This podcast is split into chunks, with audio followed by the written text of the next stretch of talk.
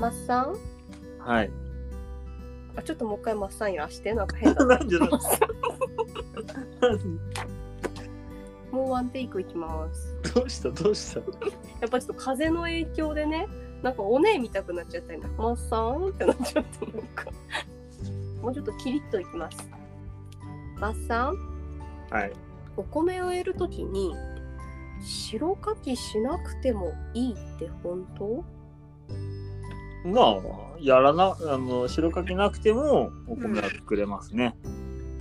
えー、でも必要なんじゃなかったの？これ難しくて、うん。だから歴史を紐解くと、歴史か。こう。白かきっていう作業が始まったのって近年だったりするんですね。あのここまでトロトロにするっていうのは。そうなんだトラクターが出てくる前にはこんなにトロトロではなかったはずなんですよ。だか無理だもんね。そんなうんトロトロに人力でするとかそうね、う。ん。まあ一応そのなんか爪みたいなの引っ張ってななんだったかな。なんか引っ張る系のものでうん、馬とかがね。それでかき混ぜながかき混ぜるような機能になってるのを引っ張ってうん。ある程度かき混ぜるっていうのはあったらしいんですけど、こんなにトロトロにするのってうん。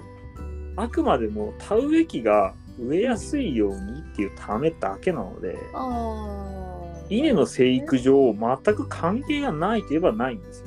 ほほほほほほ走りやすさの観点からってことなのかな、そのそうですね。植え付けのうん精度を考えると、うん、ゴツゴツよりはいいんじゃないか。トロトロの方がいいよねっていうので、これいついつの新聞だ ?3 月11かな？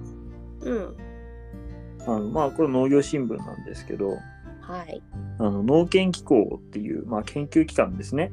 うんうん。がむしろかき、まあ、白かきをしないでお米を作った後にはい。翌年に大豆を作るとあのすごく大豆が調子がいいですよっていう、おー。なんか嬉しい。おまけらって感じだねそう。まあうちはもうこれ数年前からちょっと実践はしていて、あそうなんだ。はい、あの乾電直波っていういわゆる白かきをしないタイプのうん。で田植えもしない。うんうんうん本当に畑の状態の田んぼに、うん。麦のように種をまくっていうスタイルでうんうん。直巻きとか直波とかっていうんですけど、うんで白かきもしないんで本当に畑の状態で大型トラクターで種をまいていくっていうスタイルで、うん。で直接田んぼには種をまいてお芽が出てっていうんでうん。お米を取ります。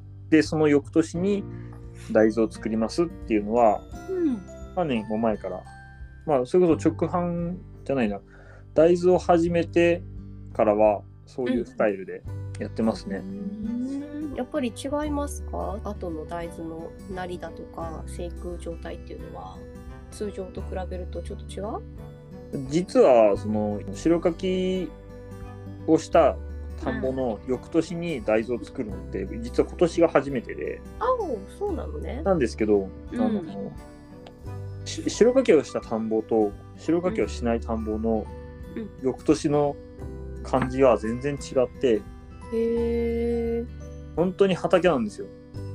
あ白かきをしないと。はい。サラサラになるって感じ。ちょっと掘ってうん。手で触ったらパラパラパラって本当に畑みたいな状態で。うん。だから水はけは本当にいいですね。へえ水やっぱ大豆で水はけが悪いと良くないんですよね。うんうん。なのであのお米作った後の大豆っていうのはとにかく排水と透水のケアをきちんとしなきゃいけないんですけど、うん。それをあの白かきをしないでお米を作ることでうん。ある程度の畑と同じ状態の糖排水性が期待できるんでうん。すごくいいんですよね。だから、水はけはすごくいいです。間違いなく。えーなんでなんだろう。その稲株をそのなんていうその触らない状態になるじゃない？白かきをしないっていうふうになるとさ、まあうん。も前の年の稲株をね。それが逆にいいってことなのかな？隙間がそこで根っこで出てるってこと？うんとイメージでいくとあ。白かきをするとやっぱりトロトロになりますよね土が。なる。あれは、まあ、いわゆるセメントみたいな状態で。うんうんうんうん。泥と水を。そう。ふにゃふにゃーっと混ぜてね。うん。ってなるとセメントって最後固まるとカチッとなるよね。そうなんです。そしたら。あの水は吸わないですよね。ああ、なるほどね。そうなんです。コンクリートは水を通さなくなるんですよ固まると。なのであのまあひび割れたところから水は通るんですけどうん。やっぱりそういうことを繰り返していくことでうん。白かきをしていくとだんだん水の通りが悪くなる。っていうのはうんトロトロにしすぎるっていうのがやっぱ根本の原因なんですよね。水と土の密度がこう少なくなるってことか密着度がぴったりうん、のそういうそういうことだと思うんですよ。きっとうんピタッとしちゃうっていう。うんでそこであのそ水が張ってトロトロの時はまだ全然問題ないんですけどうんうん落ち着いてうん田植え終わってあの1ヶ月ぐらいしたらちょっと固まってくるじゃないですか。はいああなるともう水が通らなくなるんですね。ね。で白かきさえしなければそういう状態にはそもそもならないので、そっかそっか。そう。えーじゃあ田んぼもた、うん、変な話畑として扱うのが実は一番透水性にはいいっていうことなのか？そういうことです。なあの僕がその乾電直下をやるときに教わったのは、うん田んぼは水を溜めることのできる畑であれっていうのを教わってああそれは分かりやすいな。そう。なるほど。あのギュッと踏み固めることでそのうん。白かきをするんじゃなくて、うん。大きな機械でギュッと踏み固めることで、あのうん。水の浸透を抑えるっていう手法で、で水の浸透を抑える水の浸透を妨げるのやめようと思ったら単純に爪とかうん。入れて、あの亀裂を入れればまた元に戻りますよってう。いう、んうん。それがもうまさにあの水を貯められる畑。うーん。そうすればお米も作れるしうん。畑畑作物も作れるし。うんうんうんうん。でなおかつあの水を張ることでうん。連作障害が回避できるんですよ。うんうんうんうんそっか。一そう回にお米っねてお米ってよく考えたら連作障害ないですよね。ないよね。なのに同じイネ科の麦にはあるし。なぜ？大豆にもある。違いトウモロコシにもあるし野菜にもある。ん稲だけなんでないかって言ったら水を張ってるから。はあ、はあはあはあ、水にはある程度そのリセットみたいな効果があるんでうん。水を張ることでその後の作物にもプラスの効果はあるんですよ。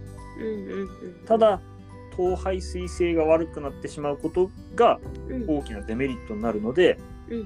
この水を張ることによるその連作障害のリスクを軽減するっていう効果が薄れてるんですけど、うん。糖排水性を残しつつ水を張れればほ連作障害を回避しつつ、まあ、お米も作れてう畑もできるそう。とそううこれだから本当に理にかなってて。で今、まあ、今年からあの水活のはい。水田活用はい。支払い交付金だったかな。はい。あれ変わって5年に1回水を張りましょうっていう、まあ、みお米作んないと交付金当てませんよってなったじゃないですか。か。何が何でも水を張りなさいっていうことなんですそう。であっこでじゃあ5年に1回白かきしますってと、うん。白かきして失った糖排水性を取り戻すのに結局4年ぐらいかかる。んうわー。です4年で効かないかな。だったらやらない方がいいうなんですね。っていう時にそのむしろかきだとかうん。乾電直波だとかっていう手法を使えば水を張りつつ畑にもできるっていう状態なんで、まあ、多分一番メリットは大きいだろうと思うんですよね。うんまあ多分そこに注目してる人ってきっとめちゃくちゃ多いはずなんで、うんうんうん。まあ、今後伸びていく技術だろうなと思います。うん。面白いよね。本当に農業は科学だな。科学って化学？なんだ？どっち？そうですね。化学科ですね。うん、だなと思います。生物学化学、うん。うん、やっぱそこら辺結構使うかなっていう感じしますよ。ね。うんうんうんねなんか水と土の特性みたいのを考えたりあとはまあ植物の根っこの話を考えたら意外となんか何もしないっていうことが実は一番育ちやすかったりその子たちにとっていい環境だったりする時もあるってことだよね。そうなんですよね。うんで実は僕考えたというか僕一回だけそのむしろかき移植、田植えをするんだけど白かきはしないっていう一回だけやった時にあの白かきしない方が生育はいいんですよ。あうんと。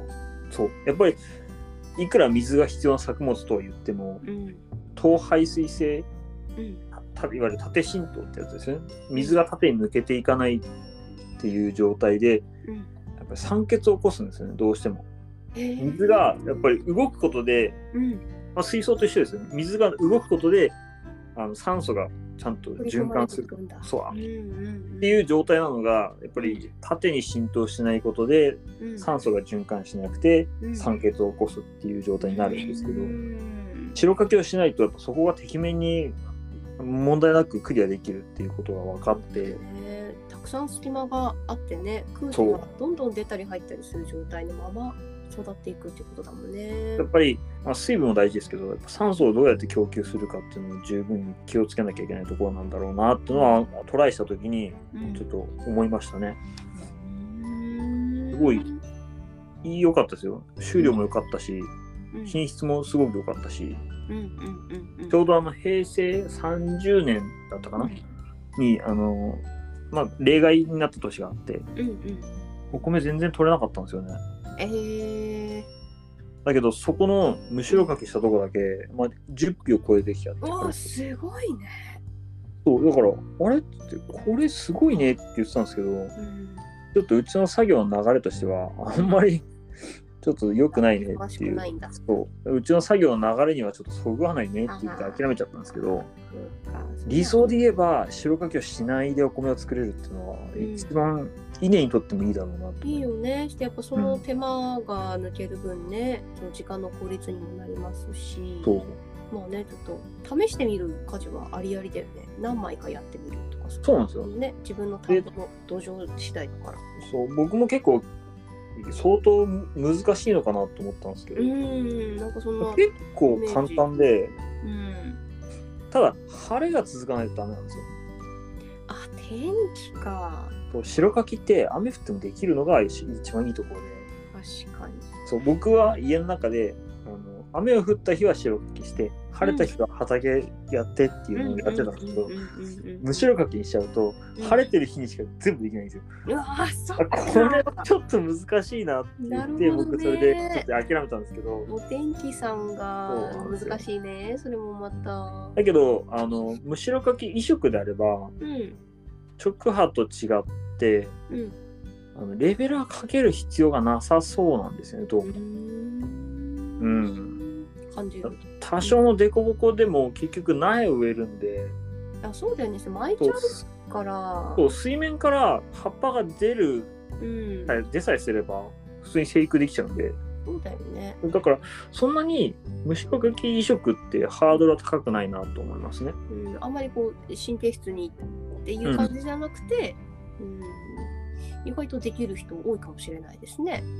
多分現状設備も設備のままできる人結構多いんじゃないいやでもまあ粘土水とかだとちょっとあれだけどそうだね。うち結構粘土系だから、まして直販の機会がうちはないので、まあそういう時はもういあのい田植えしちゃえばいいんですよ。白かきしないで田植えしちゃえばいいんですよ。一気にかいどっちがいいんだろうなってすごい毎年悩んでる。そのすごい抜かるところがあるからその白かきをあんまり早くやらないでほんと植える直前ぐらいで書いてそのままこう田植えした方がいいんじゃないかとかって話をしたりしてるし。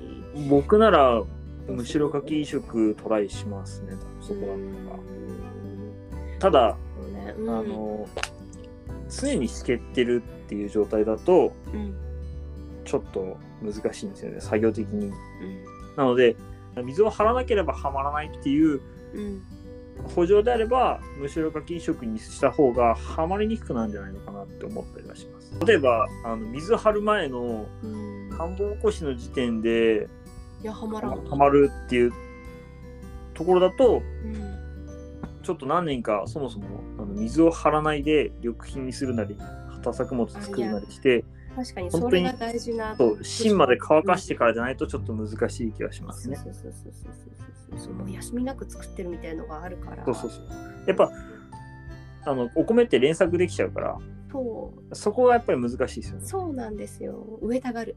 ううんん、そうやっぱ休もうっていうにはちょっと考えにくいんでそうなんです。で、一部分だけだから、やっぱそのぬかそうそうそうそうそうっていうのが無理やりこう植えていく、うん、止めたい。いや、でも、だよねっていう気持ちもあ。もし白柿まではまらないんだったらうん、淡水直波っていう方法もありますね。淡水直波。